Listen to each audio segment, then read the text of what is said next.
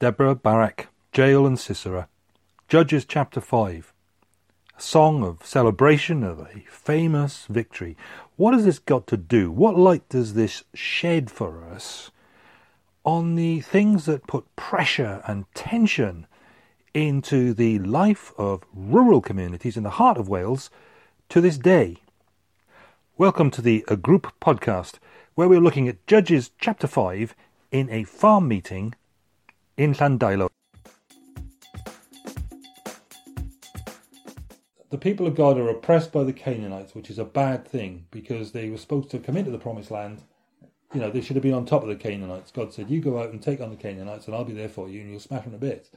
And it went the other way around because Jabin was this king and he was oppressing, the Canaanites were oppressing the Israelites. It was all about face. And the trouble with that is that can it can feel like that sometimes as Christians. It feels like everything's gone about face. We, sh- we shouldn't be struggling with this one. God said X, Y, Z. Why? Why? Well, because they'd abandoned God. You abandon God, and God's not there for you, and it goes pear shaped pretty smartly from there on in. Yeah. And then the people oppressed by the Canaanites, the people of Israel, cried out to God in their trouble for 20, 30 years until God spoke to Deborah. And Deborah says to Barak, Up you go, lad. You know, call the armies of Israel together, get this thing cracking, get out there, and smash his Canaan bits the way you're supposed to.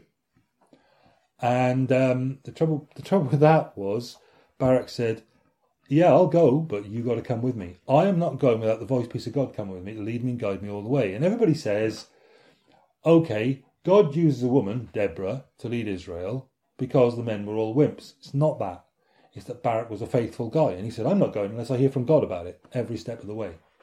I'll take it on. I'm up for the challenge. Yes, I will go, but you're going to have to come with me, prophetess, because God is speaking through you. And she says, okay, but the, the, the, the honour for the victory will not be yours. You realise that. There's no honour in this for you. It won't be you that actually strikes the blow. Off they go. God goes out in front of them. They do the business on the battlefield. The bloke Sisera is the commander of the Canaanite armies, off on his toes, away from the battlefield, comes to this tent where Jael is, and there is a treaty between the Canaanites and the family of Jael. Mm-hmm. And uh, Sisera goes to the tent and says, "You know, give me rest. I'm shattered. I've been running all day." And uh, she says, Yeah, come in, and gives him a drink of milk and all that, and lie down here under this cloak and lies down. And then she takes a tent peg and a mallet and drives the mallet straight through his temple into the floor and pins him to the ground and kills him dead, outright like that. Which is an act of supreme treachery against, you know, the treaties and whatever else. But God has used this godly woman, Deborah, and this treacherous woman who, who is not an Israelite to pin Sisera to the floor with a tent peg through his head.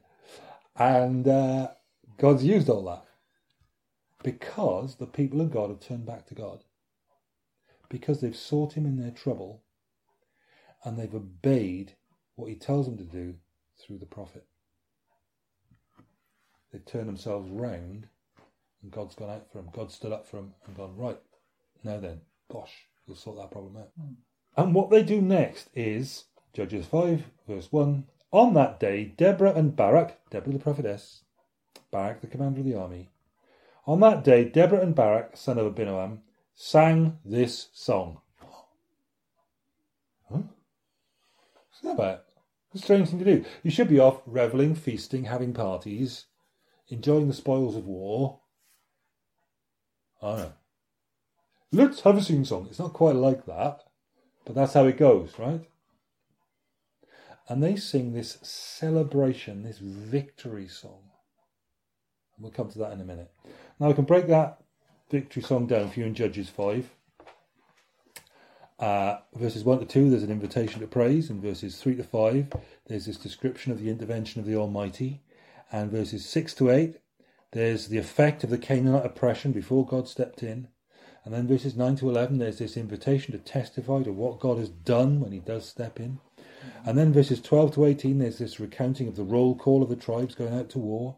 And then verses 19 to 22, there's this overwhelming of the Canaanites that takes place and they end up underwater, you know, drowned. And river crossing doesn't go well. And then verses 23 to 27, there are tales of treachery and loyalty Right? And then verses 28 to 30, there's this scene in Sisera's household as his mother is waiting for news of his chariot coming and all the rest of it. She's behind the screen waiting, and you know, it's all really entering into the sort of what would it have been like all around that, imagining the background and the scene so on. Great yarn. And then verse, verse 31, there's this final chorus. And I can go through that and you'd say, oh, that's very nice. But it's not actually getting to the getting to the issue. What you've got is an example of the right response to answered prayer here. You've got to bear in mind the people were in terrible trouble and they cried out to God with sincerity. Right? And God stepped in and he answered their prayers. And there's an absolute, absolute rule throughout the whole thing. Nobody is taking credit themselves. Nobody's going there. Nobody's, nobody is anywhere near doing that. Here's an example of the right response to answered prayer. From a very tight corner, they prayed, and that comes out in the song. They were they were getting devastated. They were in a situation where nobody could go out, nobody could go about the place. The roads were deserted because the Canaanites were everywhere, you know, like highwaymen, pillaging everything. They couldn't they couldn't move, they couldn't breathe. And then there's this recounting of the faithful way that God has led his people. When you, Lord, went out from Seir, when you marched from the land of Edom, the earth shook, the heavens poured, the clouds poured down water, the mountains quaked before the Lord, the one of Sinai. Remember, the Mount Sinai was, you know, quaking and shaking and covered in fire and cloud and smoke. And, yeah, before the Lord, the God of Israel. Now, in the days of Shamgar, son of Anath, in the days of Jael, the highways were abandoned. Travellers took to winding paths, back routes. Hmm. Yeah. Villages in Israel would not fight. They held back until I, Deborah, arose, until I arose a mother in Israel. God chose new leaders, but not a shield or spear was seen among 40,000 in Israel. Until God stepped in, you see. Until God stepped in. In a faithful way, God hears and answers their prayer, and God steps in for those people. He puts some spine in them. He raises leaders who will work in His power, not their own. And He raises a people who will be led. And off it goes. In a faithful way, God had led his people. In a faithful way, Barak responded. Terrific. And that's all being recounted. And in a treacherous way, Jael slew Sisera, breaking every human loyalty clause. There was a treaty. She nailed him. Boom tent peg, one blow, straight through his head, straight to the floor. I thought you'd like this bit. Two pound hammer. Two pound hammer. She had a, she had a, must have had a fair mallet putting a tent peg through a bloke's head. I mean, think about that. Mm. She must have been some sort of woman. You wouldn't want to cross that one. But Deborah and Barak together end up singing this song. Because even through wicked people, treacherous people, such is the sovereignty of the sovereign God, that he achieves his purposes through the, the rebellious, the wicked, and the, the godless. Astonishing, isn't it? When people are against us, when we're up against God's do, God's not doing nothing. Hmm. And this is the way that he sorted that situation. So Deborah and Barak together sing this song, celebrating verses 2 to 3 God given leadership. So why together? Why? Why are they doing this? Why together? Um, there's, there's, well, firstly, why together? There's, there's recognition of teamwork. Remember this Barak was a wimp and Deborah was marvellous, but only allowed to do this job as a woman because Barak was useless. None of that school of interpretation. This was teamwork. Then why sing? Well, the ancient Near Eastern taunt song was what's known as a thing. So when you won a victory in battle or whatever, you would write a taunt song. Yay, we're great! Nay, you're rubbish. That sort of song. Right? And that was, that was, yeah. They did that. It was a cultural feature, and we see that sort of cultural feature in various manifestations of tribalism today, not least at the football stadium. Right? Well, you do. This is how tribes, this is how human nature is. And that sort of taunt song, it builds group identity and it heightens euphoria and it serves to strengthen bonds to the group by boosting the group's ego. It goes, Yah Boo sucks, we are great and you are rubbish. And that's the general way the lyrics go. Fair? I'm looking at a Scarlet supporter and a season ticket holder. I'm just saying, you know, that is how it goes. You know, when you sing the Sosban, right, it's like, yeah, we're great, you're rubbish. You know? Scarlet Army. So that's the way it goes. But not here in this song. Not in this song of Deborah and Barak. Not in this victory song. This is not self glorifying or opposition deprecating. In the first place, this song is God glorifying. It gives God proper thanks for answered prayer. The people had cried out under brutal subjugation for decades on end. And it's to rally the people not to give glory to their leaders or to their tribal group, but to the God who had given victory. And he's the one who gets the honour for it. And also, it does this it records the theology of that victory for future generations. Now, this is important. This is Wales, right? Um, I was at this ministers' conference this week. Uh, it's called the Eccentrics Conference, and they brought, brought a guy from, from Glasgow who's doing astonishing, ridiculous, beyond the edge things uh, on housing estates in, in, in that area. And uh, all, all strength, God bless him. And he's a guy who's been rescued from a terrible past and life and all the rest of it. And he's doing things that are just hurtful and difficult in a difficult context. Tremendous Christian work. And he, he's a bit of a cheeky, cheeky chappy. And on his on his way down, before he um, before he crossed the border into Wales, he tweeted like, you know, I'm off to Wales. I wonder how long before somebody uses the R word, revival, right? so it was, it was, it was okay to just pull his leg about that, you know, the first day. Like, hang on, mate, has anybody used the R word yet? Then that you, you know, um, because Christians in Wales tend to be a little bit preoccupied with the past, with the history. And it can turn you off. But Christians are interested in their history but only insofar as it reflects the dealings of God with his people, reveals his character, and records the way that they relate to him and he to them. That's why we're interested in history, when it teaches us about him, when it teaches us about what he's doing. Now, we may have a, a sort of a, you know, a, a, worldly but not illegitimate interest in history as a subject, right? You might, you know, what's that king's name you're all into? Richard the Third. Richard the Third, yeah, right. So him, yeah. Um, you know, goody baddie under a car park somewhere. Don't know. But um, I think I met there now, haven't they? So anyway, but him, you might be interested in that stuff. That's great. That's a hobby. That's brilliant. There's nothing wrong with that. But as Christians, we're interested in how God has dealt with the world, has dealt with people, has dealt with his people in the past, and so on. What it teaches about him and how we relate to him and what he's about and his, what, where his heart is. Theology is taught at a popular level in recounting God's great deeds in the past. And and the yarns. I, I grew up with ancient relatives, guys who could really tell a good yarn. I mean, you know, as a kid, being dragged up onto the knee of some ancient uncle, and he'd tell some yarn. And generally, they were vain, empty tales. Greatly entertaining, but theology is taught at a popular level like that. And in poetry, you know, the Sermon on the Mount has got this tremendous poetic structure. Mm. The Beatitudes have got this tremendous panel structure of eight sets you know, and it goes like that. And it's memorable, it sticks in the mind. In stories, parables of the Old and New Testaments, great recountings like this of the great deeds of God, the song of, of uh, Moses, you know, the song of the sea. Um, in song, how does that work? Because it relates to the whole man. Theology in Scripture, outside the letters of the New Testament, but even there, there are songs. I mean, the, the Colossians 1 and so on, there's this tremendous hymn in Colossians 1 about Christ. Theology in Scripture is dripping, just dripping with the arts. The arts.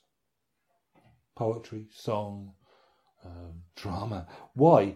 Because it engages more of the whole being of a person. It operates within that part of our bearing the divine image that covers creativity. God is the creator. He's creative. And we've got that in us because He's put it in us as He's made us like that. And it, it, it, it does that. It gets in there, the creativeness of God, right? Is reflected in the way he communicates and how we do our theology. And how does it do that here in this passage? Well, look at verse 2. When the princes in Israel take the lead, when the people willingly offer themselves, praise the Lord. Theology has been taught on the basis of what's just happened, reflecting on how God's been at work. These were what sort of days in Israel? What does Judges keep saying to characterize the days of the judges? There was No king no king in Israel. was doing what was right in their own eyes. And everybody did what was right in their own eyes. That's what the book keeps saying to characterize the time. Israel had no king. Everyone in Israel did what was right in their own eyes. Was that a blessing? No. Because whenever that happened, things went bad. Things like the Canaanites came along and oppressed you, and you couldn't go down the street because. Did this, everyone doing what's right in their own eyes, did it usher in days of great freedom and liberty? It didn't. You couldn't walk down the street. It brought terrible days of bondage and captivity to foreign kings. They didn't have a king of their own.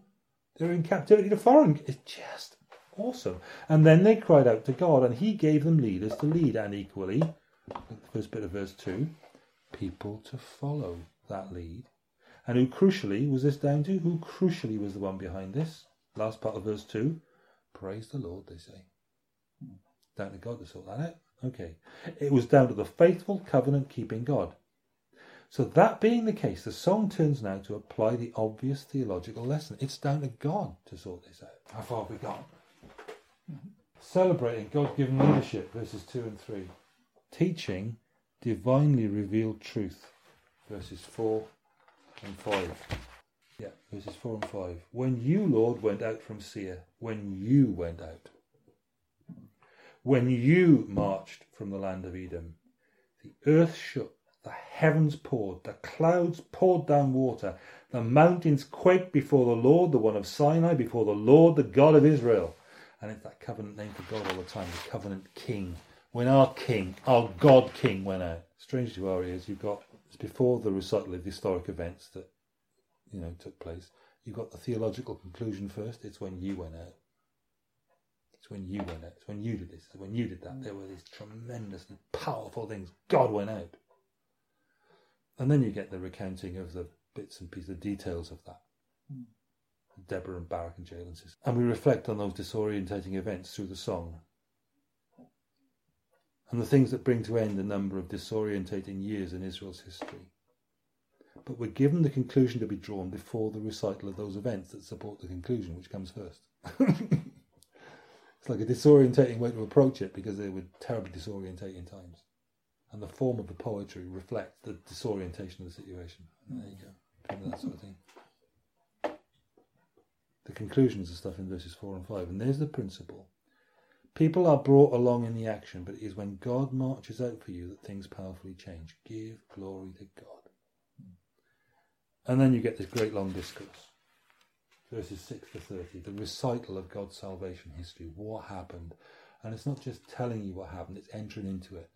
And it's saying, just think of Sisera's mum hiding behind the screen, looking out every day for his chariot, you know, all that stuff going on. To enter in to the drama of the situation. How powerfully evocative all this stuff is when God is at work, when He takes action in unexpected ways, does great, great things. And it tells the story. Just pause a minute. tells the story. Got to be better at telling the story because the story gives you the theology. The theology is the important bit because that's the principle on which you then go and live and sort your life out. There it lies when God went out, when God's going out for you. I've got to tell those stories. And, uh, you know, yeah, I did have uncles that, as a small child, they could tell stories well. So as they're told, you feel that you were there. Now, this conference I was at this week, there was a chap had come and he's a great guy, and he'd come and he'd done this talk, and he was trying to sort of say, all through Scripture, when this happened, when that happened, when that happened, in this event, in this event, in this event in Scripture, you were there. And what he, I think, I hope he was actually trying to say was there's elements of you in the people that are in this story telling us about how God is and how He works mm. and how He relates, and just just you're part of it to that extent, you know. There are things in this that are also characterized by you, and therefore it applies to you, and these things are written for our learning. Now, he did go beyond that. He did say more than that, and everybody could hear him saying more than that. So I checked, and yeah, everybody thought, I thought he was saying that as well. I think he's gone too far. But there's a very important point. These things are written for our learning. We do need to enter into these events. We do need to enter into these stories in the Bible and see where it's about mm-hmm. us and see where it fits and touches us. And don't be afraid of the yarn. And don't be afraid of telling the story of God's dealings. The art to tell a story, that's missing. So people are engaged in both mind and spirit and moved to walk with God. Because it's not just a matter of briefly telling them some facts. It's engaging the whole person, right? And that's why preaching is different from teaching, if you like. I can teach you the facts here, but actually, is that going to move me? Is that going to change me? Is that going to change my motivations and disposition? And there's a very famous story told by a famous Welsh preacher of the late 18th century, early 19th century, called Christmas Evans. No prizes for guessing what day his birthday was. And he was a famous one-eyed preacher, and it seems it seems that he had an eye knocked out in a fight, but I just don't know. Just don't know what happened there. Um, and uh, he's actually related to my great grandmother's side of the family, apparently. However, uh, I managed to hold on to both my eyes, even though I am a preacher. And um, he tells this tremendous sermon. It's, in, it's been written down. It's in a book somewhere, and the collected sermons of Christmas Evans. And he tells this. He's got a whole sermon where he tells a story about a crocodile, and that is the sermon. And it's terrific. Get a chance to have a look for it online or something. Christmas Evans crocodile, and it is just you know people didn't know much about crocodiles in those days, but can you imagine Capt- captivating? Just tell a story, show a truth. You don't have to tell a truth; you can show it. Yeah. So anyway, that's what's going on. And then in verse 31, having drawn you into the story, having engaged you emotionally and, you know, fully, the whole man with the story. So may all your enemies perish, O Lord, but may all who love you be like the sun when it rises in its strength. And then the land had peace for 40 years. That's a regular recurrence as well, isn't it? Mm. Yeah. The people wander away, they do what they think is right themselves, they go their own way, they do their own thing, it all goes belly up, they get oppressed, and they, then eventually in their oppression they cry out to God, and God raises up a leader, and the leader comes and does X, Y, Z unusual thing, and God rescues the people, and that's great. And while that judge lives, they listen. The land has peace for 40 years because they're walking in God's way. And then, okay, we haven't got to that bit yet. Conclusion. These people's experience of God and their walk with God and their renewed walk with God arose out of a terrible sense of oppression. They were being dominated and pushed down. And there is, again, a terrible sense of oppression taking hold again in our rural communities. Now, you can go back in history, you can go back to the 1830s in Wales, and, and you can see how the turnpikes and the Rebecca riots and all that issue, you can see how people were in, in agriculture were feeling horribly oppressed. And they were being. And it takes different forms in different ages. Not long after that, was a massive turning back to God, the 1858 revivals in Wales and stuff, in the same areas. Um, so, so Rebeccaism and the 1830s Merthyr politics thing sort of faded away into the Rebecca riots, and the Rebecca riots kind of faded away into Chartism. This is very broad brush stuff. This is this is Big Ears and noddy Welsh history. But um, but you know, and that and then what happens? 1858 happens after the Newport riots and all that. You get you get you get the 1858 revivals, terrific. And then again, you know that, that sort of goes on and moves forward, and the 1870s is still pretty lively, and then you get the turn of the century, you get the Welsh Forward movement, and you know which comes to a head in 1904-5, and and you know that great revival there, and so on, great turning to God in, in the urban centres. There is a terrible sense of oppression taking hold again in our rural communities, and is that the beginning of something? Well, it, it ought to be.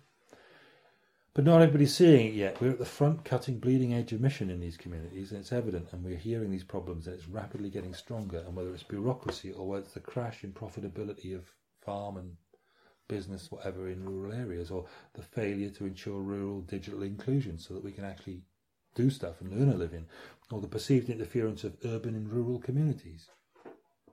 There's a tremendous sense that the votes are in the towns and all the decisions are made for the towns and the, and the cities and stuff. And the rural areas got no say. There's the impact of urban environmentalist thinking on regulation and governance of rural business, farming, life.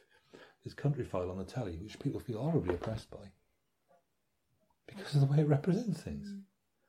Uh, the Badgerists, the Rewilders. It's a terrible sense of oppression coming out of rewilding in continental Europe and in, and in, and in Wales. There's concern about it in Scotland. The whole thing about neonicotinoids. How are you going to farm without that? The whole thing about Asulox. How are we going to keep the bracken down? And these people are saying it's terrible, it's terrible, it's awful, you can't have it. They don't have to live with the situations and the stuff we're dealing with. And there's the pressure of regulation and the low level stress all the time of that regulation. The various regulatory authorities, in the name of this, that, or the other urban concern, repressing the rural community. There's a sense of that. Wherever you stand on these issues, the whole thing about genetic modification, wherever you stand on any or all of those issues, there is this sense of oppression that is real, it's mounting. Militant vegans picketing abattoirs and livestock markets and threatening, unauthorised threatening incursions onto farms, threatening and vilification through social media and through face and face to face the things that happened in Veganuary. Have you heard of Veganuary? Oh. January was a month for celebrating veganism. So now they've come back with Februdairy, right? To try and to try and promote, you know, dairy's ethical face and image and grass reared and all the rest of it. And the the threatening behaviour that's being encountered is just astonishing. It's adding to this real sense of incoming devastation. And I say this to illustrate this biblical principle that's being established here in the tale of Deborah and Barak. If you abandon the ways of God for doing your own thing, Israel had no king and everyone did what was right in their own eyes. If you don't honour God, then guess what? Verse 6 applies the land becomes a terrible, fearful place to live. That's what happens. Now, that's what happens. Historically, you can show that. And you cry out to God that He would raise up godly, faithful leaders and people to answer the call, and God raises them up and marches out for you. There's a terrible sense, I find, in rural communities that we are living in and working with, and so on and so on, who actually sticks up for us. Mm. And if the Rev says something on Twitter that kind of sticks up for people a bit, they go, yeah, well done, Rev, and they feel tremendous about it. No, that's, that's overstating the case. I know call great, great significance that I'm old. But there is that sense, right? You cry out to God for godly, faithful leaders better than the ones you've got, and people to answer the call. God raises them up. God marches out for you. We sense, don't we? God, we need God to march out for us. And repeatedly, historically in Israel, this theology is brought to life in social and political reality. And when it is brought to life, and when it does happen, and people do cry out to God from that sense of oppression and, you know, there's what happens. And then the land had peace for 40 years. Now, I'm suggesting that what our crisis hit rural community needs is to go back to pleading with God. How old fashioned is that? Yeah. As old fashioned as it is effective through history. It's worked. You go back, you plead to God for His help with all of the things that it feels are oppressing you for him to march out on behalf of his turning back to him people. Where's that coming from? I see bit, little bits. We see little bits. We see. I hear there was a great prayer meeting for farmers on Monday about the TB over in, in Bronydd. I'm told. Great. Superb.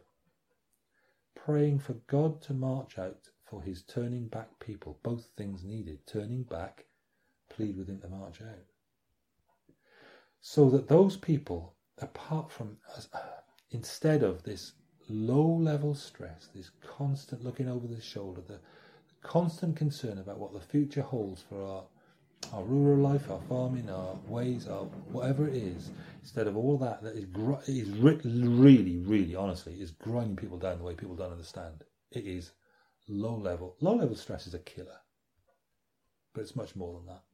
Physiologically, a killer is a destroyer of human humanity, of human life, crying out to God, turning back to Him, so that they might have cause once more to be bursting out with God honouring song, like the song of Deborah and Barak. And we must pray for that. Amen.